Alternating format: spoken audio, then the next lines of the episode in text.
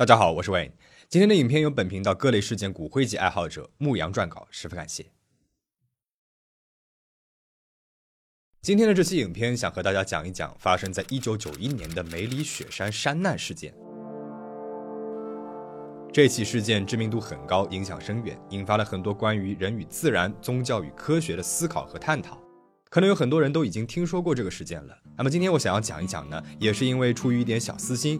我们前一段时间去看了梅里雪山，十分近距离地感受了雪山的磅礴和瑰丽。影片结束之后呢，我也会展示我们所拍到的日照金山的视频。现在开始我们今天的故事。梅里雪山是横断山脉的一部分，位于云南迪庆藏族自治州德钦县和西藏的林芝县察隅县交界处。距离昆明八百四十九公里，它属于怒山山脉的中段，位于波澜壮阔的金沙江、澜沧江、怒江三江并流地区。相传山峰一共有十三座，被称为太子十三峰。梅里雪山的主峰卡瓦格博峰，海拔六千七百四十米，是云南海拔最高的山峰。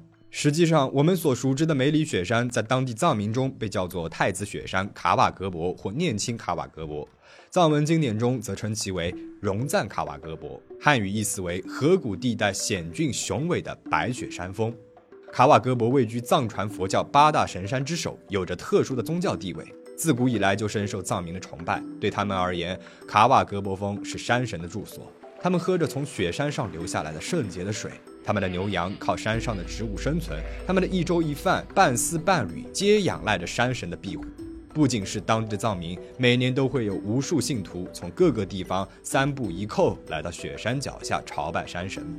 除了在宗教上的神圣地位之外，作为物种多样性最丰富的地区之一，作为拥有世界稀有低纬、低温、低海拔的现代冰川的山脉之一，梅里雪山在科学上啊也有着极高的研究价值。这样一座带着宗教神秘色彩却从未被人征服的处女峰，自然而然吸引了全世界登山者们的注意。自从人类于1786年成功登顶勃朗峰，两百多年来，地球上十四座八千米以上和几十座七千米以上的山峰都被印上了登山者的足迹。而早在1902年，英国登山队就率先挑战了卡瓦格博，而之后呢，陆续有勇者想要征服这座神圣的山峰，最后都均以失败告终。众所周知，世界上最高的山峰珠穆朗玛峰海拔八千八百四十八米，卡瓦格博海拔六千七百四十米。为什么珠峰都上去了，而卡瓦格博那么难登呢？有一个原因是卡瓦格博太陡峭了，登珠峰的时候可以直接开车到达海拔五千三百米处的大本营，牦牛驮东西呢可以上升到六千四百米高度，因此垂直攀登的距离啊只有三千五百多米。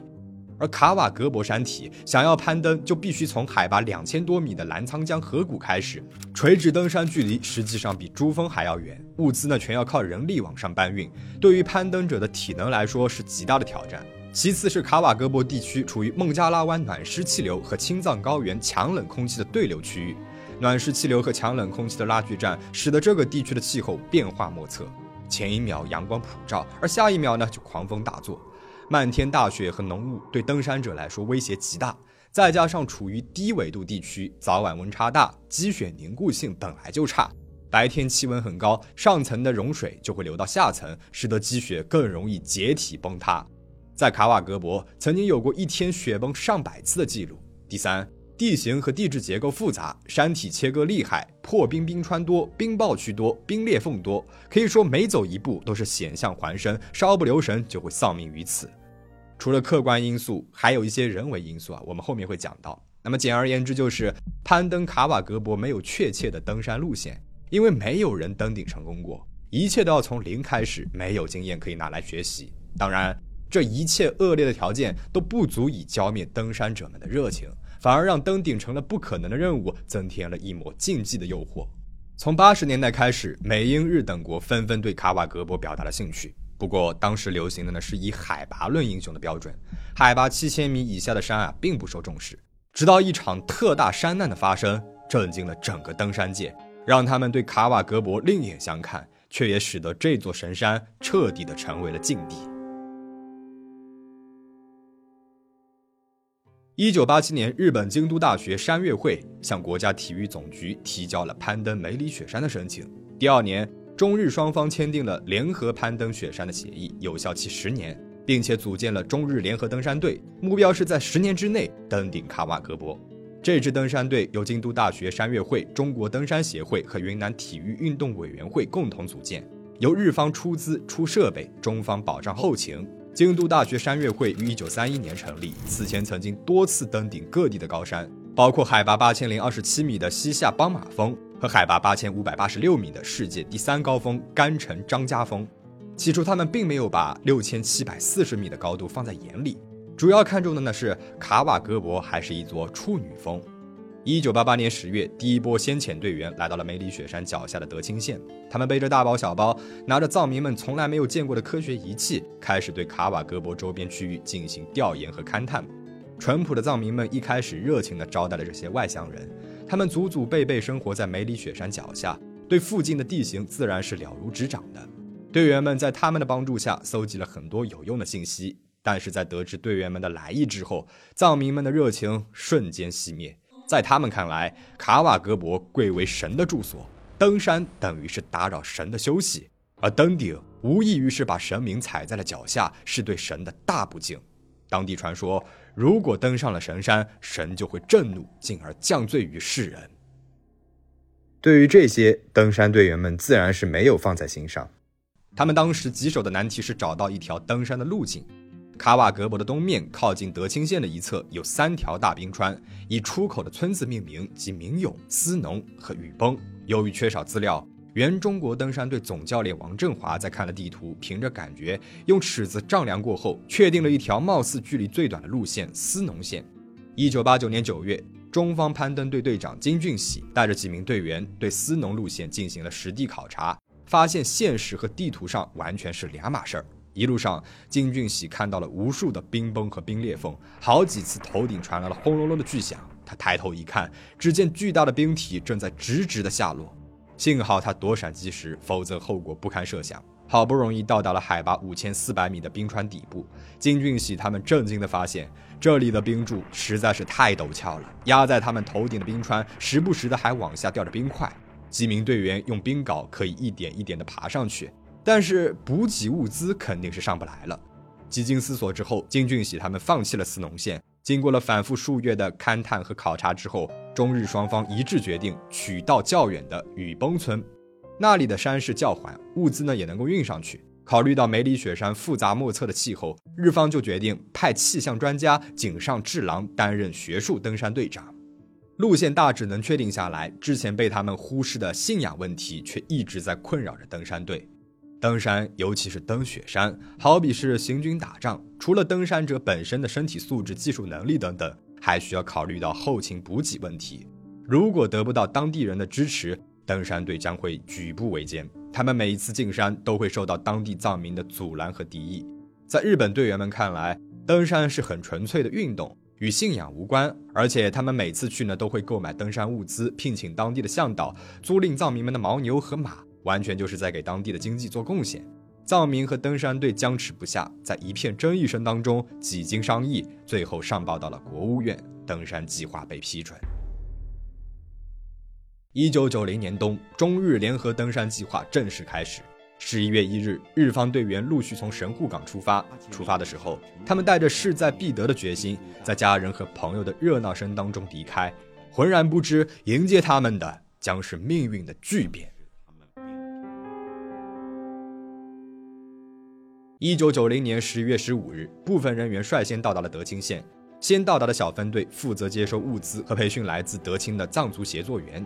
协作员主要负责登山过程当中运送物资、修路、建营地等工作。一周之后，十一月二十七日，京都大学登山队的全体队员与中方队员集合。日本方面由井上治郎教授带领着包括队医在内的十名队员。我国呢，则重新任命了登山家宋之义作为队长，队员金俊喜、张俊、森维奇、李之云、王建华、德清当地人林文生和斯纳次里作为协作员，陈上人则作为联络官，一共九个人一同前往。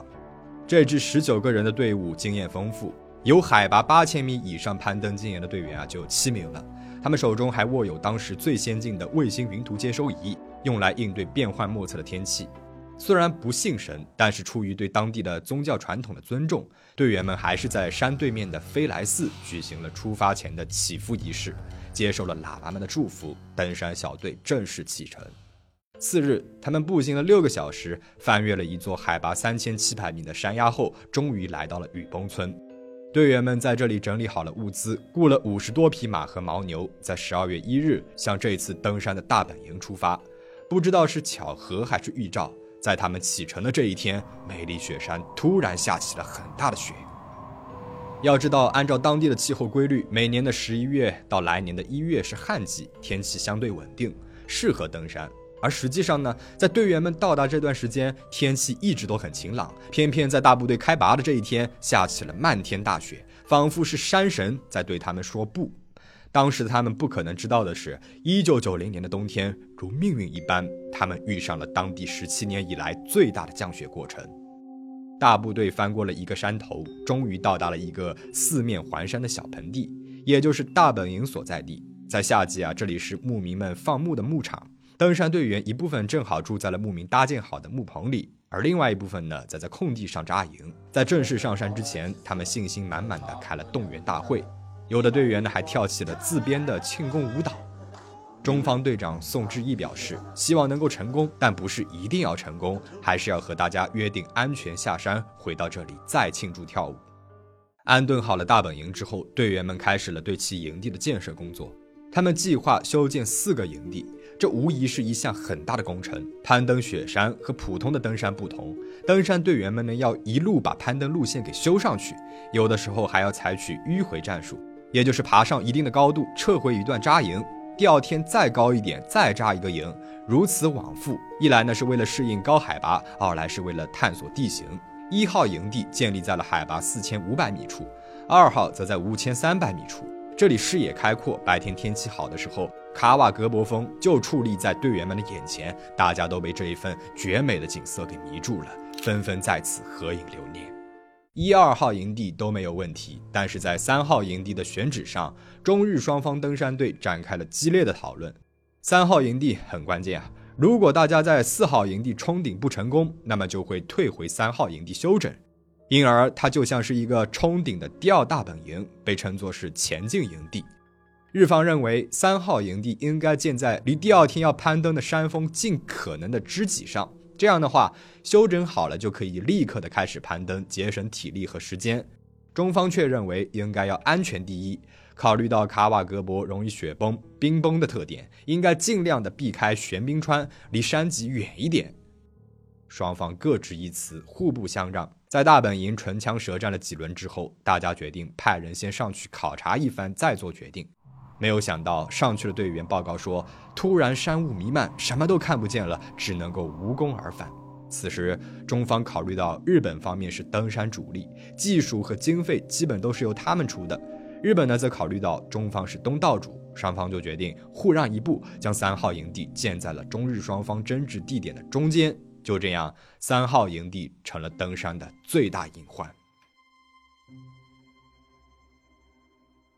在三号营地建营位置上发生的一点小争执，并没有影响中日双方的合作。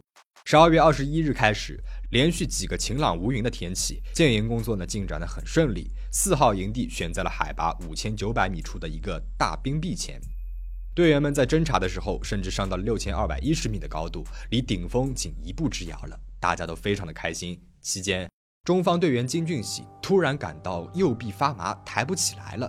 队里的清水九星医生认为可能是血栓，让他回到大本营休息。而宋志毅队长也同意了，回到了大本营负责安全和运输工作。少了一个人的登山队依旧是信心满满。日方的井上队长在研判了卫星云图后认定，十二月二十八号以后，梅里地区的天气状况将会变糟。于是登山队决定在二十八号突击登顶。上午十一点三十六分，由宋志毅、孙维奇和船员尚武等五名队员组成的突击小队到达了西山脊上六千二百米的高度。这个时候，太阳躲到了云层后面，乌云很快遮住了山顶，风也变得大了起来。井上队长在研究了卫星云图之后，认为天气很快就会好转，希望突击队能够继续前进。下午两点钟，在大本营的金俊喜突然收到了队长宋志毅的急促声音：“大本营，大本营，我们遇到了一个难题。我们现在位置在海拔六千四百七十米，山上的云雾太大了，完全把我们给罩住，能见度不足二十米，风雪非常大，雪粒子打在脸上生疼。我们和日方队员在讨论是继续的往上爬还是往下撤。”这个时候，宋志毅他们已经冒着风雪爬到了海拔六千四百七十米，距离顶峰只有两百七十米了。金俊喜立刻联系上了井上队长，后者说：“相信恶劣的天气只是暂时的，不过目前自己正在推算天气状况，让突击队原地待命。”突击队员眼看登山在即，大家都不想在这个时候撤退，于是便在原地搭起了帐篷，用来抵御风寒。风雪持续了两个小时，到了下午四点，仍旧没有减弱的迹象。宋志毅队长果断命令队员下撤，井上队长呢也同意了。可是这个时候要走已经没有那么容易了。风雪肆虐，能见度极低，大家已经辨认不清楚方向，好几次想要往外走，却都因为没有方向而放弃。大本营持续不断的和队员们聊着天，生怕他们睡着。饥寒交迫的他们只能够用畅想着下山要吃点什么来保持清醒。下午六点钟，对讲机里面传来了井上队长的声音，他让大家清点物资，做好在原地过夜的准备。帐篷里面实在是太冷了，队员们只能够抱团取暖。大家把身上所剩不多的食物都给拿了出来，平均分配，垫了垫肚子。就在队员们忐忑不安，不知道风雪交加的夜晚要如何安全度过的时候，晚上十点五十分，风雪突然停了，月光把山脊照的是亮堂堂的。队员们抓紧时机，迅速下撤。十一点十三分，突击队员的五名队员安全地撤回了三号营地。回到了营地的大家一致认为。如果不是遇到了坏天气，这一次肯定会登顶成功的。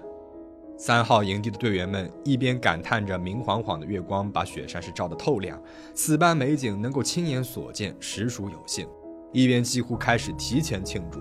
只要找一个晴朗的天气，一鼓作气登上顶峰，应该是轻而易举。与登山队员们欢乐的心情形成鲜明对比的是山下的藏民们。登山队越接近山顶，他们的心情就越复杂。有很多藏民对着卡瓦格博日夜祈祷。现在看来，那场突如其来袭击并且围困了突击队员的暴风雪，就像是卡瓦格博给登山队最后的警告：要么是后撤下山，要么毁灭。在大自然面前，人类始终是渺小如蝼蚁，丧钟已然敲响。可惜，登山队员们却把它当做了胜利的冲锋号。十二月二十九日，两名队长和队员们在商议最后的登顶日期。中方队员金俊喜负责组织后勤，计划一号往三号营地运送物资。此前一直留守在大本营的日方联络官佐佐木哲男，这几天一边听着队员们在对讲机里面说营地如画的美景，心生向往，一边被他们热烈的气氛所感染，按耐不住也想要去山上看一看，拍几张照片。只是他没有受过专业的训练，体能呢也不太好。中方联络官几次劝他不要去算了，佐佐木呢去意已决，而井上队长便安排队员和他一起上去。本来说三十号上到一号营地上住一夜，第二天三十一号拍完二号和三号营地的图片就下山。不下雪的时候，晚上月光很亮，下山的路呢也很好走。佐佐木就觉得山上啊太美了，想要拍雪山日出，于是就在三号营地上住了下来。而这一住，他就再也没有离开过了。在佐佐木上山的同时，有一名中方队员下山了。井上队长提前写好了登顶成功的电报稿，让张俊带回了大本营，这样呢就能够在他们登顶成功的第一时间发出去。张俊当时是云南体委外联处的干部，对外联络是他的工作之一。不过他承诺会再返回山上和大家一起登顶。张俊因此成为了继金俊喜之后最后一名登山队的幸存者。此时的三号营地一共有十七个人，井上队长、联络官佐佐木、清水医生和其他八名队员，外加宋志毅队长、三名队员和两名高山协作员。一开始大家拟定的冲顶时间是一月二号，正好庆祝新年的到来。结果天气情况开始变糟糕，登山队不得不把日期延后到了一月四号。一月三号的晚上，大本营接到三号营地的通知，说山上的雪很大，帐篷外的雪都已经有一点二米深了。而他们的帐篷也不过高一点五米。以下呢是当天晚上三号营地和大本营对讲机里面的通话。三号营地现在三号营地的雪很大，视线不良，积雪有一点二米厚。大本营需要除雪作业。三号营地，我们每隔两到三个小时做一次除雪。如果这个状况持续的话，积雪很有可能会超过两米。大本营，电池电量不足，请更换对讲机。已经更换了电池，现在怎么样？还是一样？是不是因为大雪导致湿度太高的缘故？终止通讯吧，再见，再见。二十二点十五分，通讯终止。这是大本营和登山队十七位队员的最后一次联络。一月四号早晨，在大本营的张俊和金俊喜五点多就醒了。对讲机里面很安静，他们觉得有一点奇怪。平时这个时候，三号营地队员们早已在吵吵闹闹当中起床了。他们想，大概是队员们还在睡懒觉，所以没有打扰。直到了八点，对讲机里面还是静默。这种静默让金俊喜他们感到心里发慌。八点半，他们再也等不下去了，开始呼叫三号营地队员们。三号，三号。他们一次又一次的呼叫着，可他们的呼叫一次又一次的被静默给打了回来。十七个人，十七部对讲机，此时全部寂静无声。金俊喜知道出事儿了，他和张俊赶忙通知了德清县，从两个地方同时呼叫，直到下午四点，三号营地无人应答。一月五号，他们向北京体委发送了电报，表示三号营地和大本营失联，情况不明。一月四号到八号，梅里晴空万里，应该是救援的黄金时间，最快最优先的方式莫过于是直升机了。可惜指挥部在多方的斡旋之后得到的答复是，梅里雪山地区没有开辟航线，又无地面导航和补给，不能飞。一月六号，中日双方成立了梅里雪山救援对策委员会，组建包括西藏登山队在内的救援队伍。一月八号晚上，救援队指挥组赶到了梅里雪山。无比巧合的是，救援好不容易来了的时候，天气突然变得恶劣起来。一月九号早上，救援行动正式开始。此时离三号营地失联已经过去了六天了。当天好不容易调来了一架侦察机，趁着云层散开的瞬间进行了侦查。航拍的结果显示，三号营地所在的位置有三十万吨以上的云团样物体堆积，极有可能是发生了雪崩。国家登山队焦急万分，只能够联系了当时国内实力最为强劲的西藏登山队，请求他们的支援。于是。在著名登山家任清平措的带领下，西藏登山队在十二日从拉萨出发，疾驰两天两夜赶到了德清。十六号来到了大本营，十九号上到了四千九百米处的一号营地，挖出了两顶帐篷，发现了失踪队员王建华留下的一部相机和一个胶卷。在往二号营地拼力前进途中，遭遇了大雪，被迫撤回了一号营地。被撤回的他们想的仍然是要找到失踪的队员们。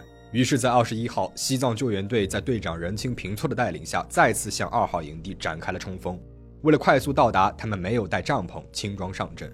这个时候，路上积雪已经超过了一米五了，队员们只能够用铁铲开路。身高一米六七的任清平措，在齐额深的雪里面挖一步走一步，顶着随时被积雪埋没的风险，一个小时也只能够前进十几米。他们艰难地到达了二号营地，此时已经是下午五点。如果天气好的话，是可以看到三号营地的。可是当时大雪毫不留情地刷刷地落下，能见度极低。雪上加霜的是，他们原本以为二号营地会有联合登山队留下的帐篷，结果发现营地早就已经被雪给覆盖。他们用铁锹挖了几个小时，挖到大家几乎耗尽了所有的力气，也没能够找到帐篷。无法在二号营地过夜的他们，只能够再度的撤回了一号营地。精疲力尽的队员们刚刚睡下，就被雪崩的轰鸣声吓醒。从声音判断，雪崩发生在二号营地附近。就这样，救援队与最后一次到达三号营地的机会擦肩而过。京都大学山岳会派出了六名队员于二十号赶到了大本营，却也因为恶劣的天气无法展开救援行动。一九九一年一月二十三号，在十七名队员失联以后的第二十天，救援取证总指挥部向新闻界宣布。救援和取证已失败。再次派出的高空侦察机用红外线拍照，确认三号营地发生了雪崩，确认在梅里雪山三号营地失踪的十七名登山队员已经全部遇难。卡瓦格博山难是仅次于1990年列宁峰山难之后的世界第二大山难事件。事后，中日双方在山下的飞来寺为长眠于此的十七位勇士竖起了一座纪念碑。一九九二年五月，遇难者家属们千里迢迢赶到了卡瓦格博，一来是祭奠亲人，二来是看看他们最亲爱的人长眠的神山究竟是什么样子。就当所有的围观群众都以为这下应该不会再有人敢再登神山的时候，卡瓦格博却反而因此次山难事件打响了名气。世界各地的登山家们一度跃跃欲试。出于对死难者的同情，云南省为京都大学山岳会保留了五年的首登权。一九九六年十月，期限内的最后一年，京都大学组建起来了一支十七个人的队伍，再加上中方队员四个人，再次向卡瓦格博发起了挑战。和誓要登顶的队员们形成鲜明对比的是当地的藏民。在一九九一年的山难过后，他们对于登山是更加的排斥了。在中方队员艰难的协商之后。终于，第二支中日联合登山队再次的入驻梅里雪山，第一站就是去飞来寺焚香悼念十七勇士。这一次的联合登山队本着安全第一的原则，心有余悸的他们行进的非常缓慢，直到十二月一号，登山队才再次的登到了九一年所建的三号营地同样高度的位置。他们吸取了上一次的教训，把营地设立在了离冰川角比较远的地方。并且给帐篷等物资加装了 LED 设备，保证能够被找到。几天之后，他们成功的到达了海拔六千二百五十米的山脊线，登顶是再次指日可待。而就在这个时候，日本气象台、中央气象台、云南气象台都发来了消息：南太平洋积水云团逼近，未来两天内将有一场巨大的暴风雪，强度将超过九一年的那一次。大本营召开了紧急会议，命令队员们立即下撤。队员们听到了这个消息，立刻放弃了任何不必要的物资，以最快的速度，用一天的时间跑了六天的路，就像是命中注定一般。等他们到达了大本营，却同时接到了三地的气象预报：印度洋的暖湿气流把云层给吹走了，未来仍是好天气。经过这一次的撤退，队员们的信心也退了大半。他们知道登上卡瓦格博是不可能了，很多队员躲在帐篷里面抹眼泪。毕竟这一片雪山埋葬了他们的勇士，若不登顶，无以告慰亡灵。但即便是心有不甘，他们还是服从了队长下车的命令。临走之前，在勇士们的碑前悲声痛哭，跪了又跪，带着遗憾离开了美丽雪山。山难发生七年之后，一九九八年的七月十八日下午三点。明永村牧人桑才和同伴去明永冰川右侧高处垭口附近的牛场照看耕牛。从牛场返回村子的途中，他们远远地看到了冰川上露出花花绿绿的颜色。好奇心让他们上前查看，只见冰面上到处都是衣服和睡袋、帐篷和海拔表、照相机等设备。仔细辨认，赫然发现里面竟然还有人的尸体，有的在睡袋里面，有的在睡袋外，三四具全身还在，其他的呢？缺头断腿，还有不少的骨头。他们立刻通知了当地执法部门。七月二十四号，经过现场辨认，基本可以确定这些就是一九九一年山难遇害者的遗体和遗物。八月三号，京都大学山岳会派代表和家属来到了梅里，在双方的共同努力下，共十具遗体被找到，确认了其中五人的身份信息。而另外，他们还收集了二十袋约三百公斤的随身物品。九月八号，再次收集了约七十公斤的物品。我们查资料的时候看到，当地的藏民们流传了这么一种说法：冒犯山神的人会被山神留在身边做七年的奴仆。而一九九八年，距离山难发生的九一年，恰好是七年时间，是恰巧呢，还是确有其事呢？我们不敢妄下结论。从一九九八年到二零一零年这十二年间，京都大学山岳会和中国登山协会每年都会返回明永冰川搜索遗骸和遗物，散落在海拔三千七百米到三千一百米的明永冰川的缓坡地带。在他们的不断努力下，十七个人当中，陆陆续续已经有十六个人的遗骸被找到，并且确认了身份，回到了他们家人的身边。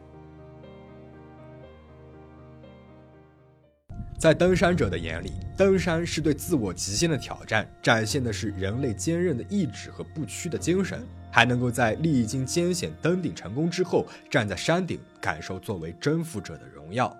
卡瓦格博这座从来没有被人类征服过的处女峰，只要存在，那么对全世界所有登山者来说都是极大的诱惑。